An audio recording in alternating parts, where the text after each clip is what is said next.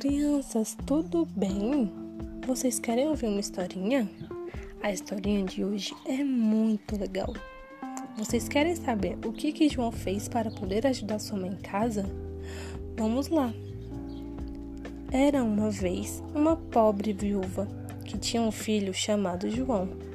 Eles moravam numa propriedade muito humilde e só tinham para o seu sustento uma vaquinha o nome dela era Branca Leitosa.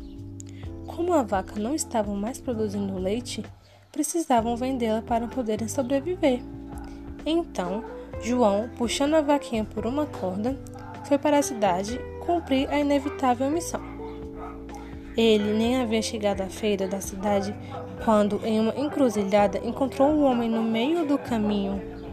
E ele falou: Bom dia, João. O menino respondeu cumprimento. Ficou intrigado e pensou: Como ele sabe meu nome? João, para onde você vai? perguntou o senhor. Vou à cidade vender esta vaca, respondeu o menino. Podemos trocar a vaca por, este feijão, por esses feijões mágicos. São tão mágicos que, quando jogados na terra, já no dia seguinte o pé de feirão terá crescido até o céu, retrucou o velhinho. Que maravilha! Então eu troco falou o garoto João. João voltou para casa feliz da vida pela grande aquisição, os feijões mágicos. Quando chegou à sua casa, ainda estava claro, pois ele nem chegara à cidade. Apenas encontrou o senhor e voltou rapidamente. E a mãe perguntou: Uai, já voltou? Veio sem a branca leitosa, sinal de que conseguiu vendê-la. Quanto você conseguiu? João, felizíssimo, disse: Você não vai adivinhar o que aconteceu. E contou logo o que ocorreu. A mãe não se conformou e imediatamente gritou furiosa: Como você foi tolo!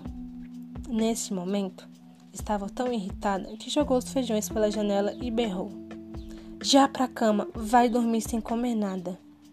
Joãozinho demorou muito para dormir, porque estava faminto. Demorou, demorou, mas adormeceu. Quando acordou, estava tudo mudado. O sol não entrava mais em seu quarto, estava tudo muito escuro. Folhas enormes cobriam a janela. Muito intrigado, levantou-se rapidamente e foi ver o que acontecera. Os feijões que sua mãe jogara havia brotado. Um imenso pé de feijão subia às alturas, ultrapassando as nuvens. João confirmou que os feijões realmente eram mágicos. Curioso, João subiu no enorme pé de feijão. Subiu, subiu muito, muito, muito até o céu. Lá encontrou uma estrada de nuvens e no final dela, dessa longa estrada, havia uma casa muito, muito alta. Parecia um imenso castelo. Na frente do monumental palácio havia uma senhora bastante grande. João a cumprimentou educadamente Disse que estava faminto e precisava de café da manhã. Você quer café, menininho? É assim? É isso que você virá. Se o dono chegar, pois ele adora meninos grelhados no café da manhã, balburou a mulher. Essa mulher ficou com pena de João, levou-o até a cozinha e antes que terminasse a refeição, ouviram tum, tum, tum. Tudo tremia muito, até as pessoas de medo. João ficou tão desesperado que acabou se escondendo dentro do forno. Essa hora do café, do grandalhão, ele estava com muita fome e gritou: Hum, que cheiro bom! E cantou: Fio fefom, fio fefom. Farei o sangue de um inglês. Estava vivo ou morto? Vou raspar-lhe os ossos e comer como pão. Oba! Depois da refeição, o grandão ficou contando as moedas. Quando ele saiu da sala, João rapidamente roubou várias e várias moedas. Colocou-as em saco e saiu correndo até o pé de feijão. Jogou os salcos com o ouro e as moedas caíram no pobre quintal de sua mãe. João desceu muito, muito feliz e falou para a mãe: Eu estava certo, os feijões são realmente mágicos. Está vendo, mãe?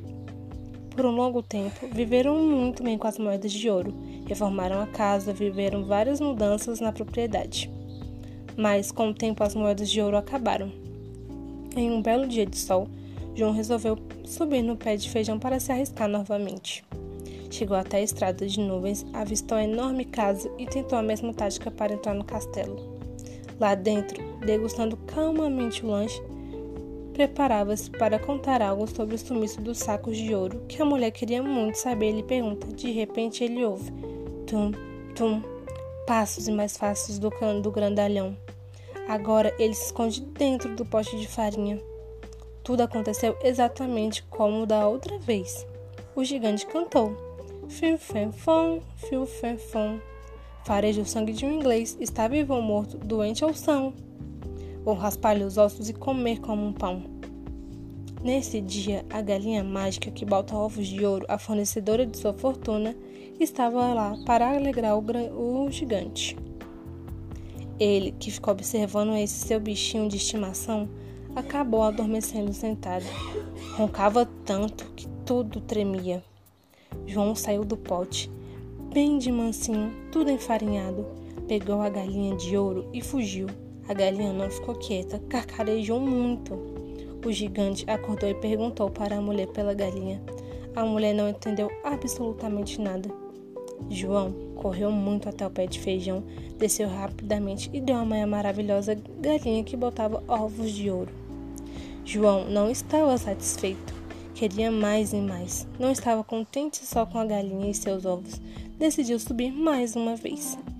Subiu, subiu, até chegar à casa do gigante. Entrou, sussurradamente ficou e ouviu. Tump, tump, como antes. Fiu, fom. Farejo, o sangue de um inglês está vivo ou morto, doente ou são. Vou raspar-lhe os ossos e comer como pão. Cantou o gigante mais uma vez. O brutamonte falou à mulher. Sinto o cheiro dele, aquele que roubou minhas moedas, minha galinha que bota os ovos de ouro. Procuraram em todos os lugares, no forno, no pote, em todos os potes se encontrava ninguém. Pensou: Acho que estou sentindo o cheiro do menino que comi ontem. Agora que já tomei meu café, vou me distrair e ouvir minha harpa dourada. E disse para a harpa dourada de ouro: Toca. Ela tocou tão, marav tão maravilhosamente e calmamente que o ogro adormeceu como um bebê. Mas cavo, como um imenso leão, estremecia tudo. João, pé ante pé, pegou a harpa dourada e já estava escapando quando a harpa gritou bem alto: Senhor, Senhor! O gigante acordou e viu um moleque carregando sua harpa. João correu muito e o ogro atrás dele, mas João correu mais, era muito ágil. O menino desceu no pé de feijão e desapareceu. O gigante viu João, bem pequeno, minúsculo lá embaixo. Ficou com receio de descer. Assim, João foi ganhando tempo. Quando estava quase chegando, gritou e pediu para a mãe trazer rapidamente o machado. Já no chão, João cortou o pé de feijão com vários machados. O pé mágico se partiu, começou a cair e o ogro provavelmente despencou e se quebrou todo. Nem sabemos onde. João mostrou à mãe a maravilhosa harpa de ouro. Era ouro por todos os lados da propriedade, ainda mais com a galinha botando tantos ovos amarelos reluzentes. Eles e sua mãe ficaram tão ricos que nunca mais se preocuparam com absolutamente nada e viveram felizes para sempre.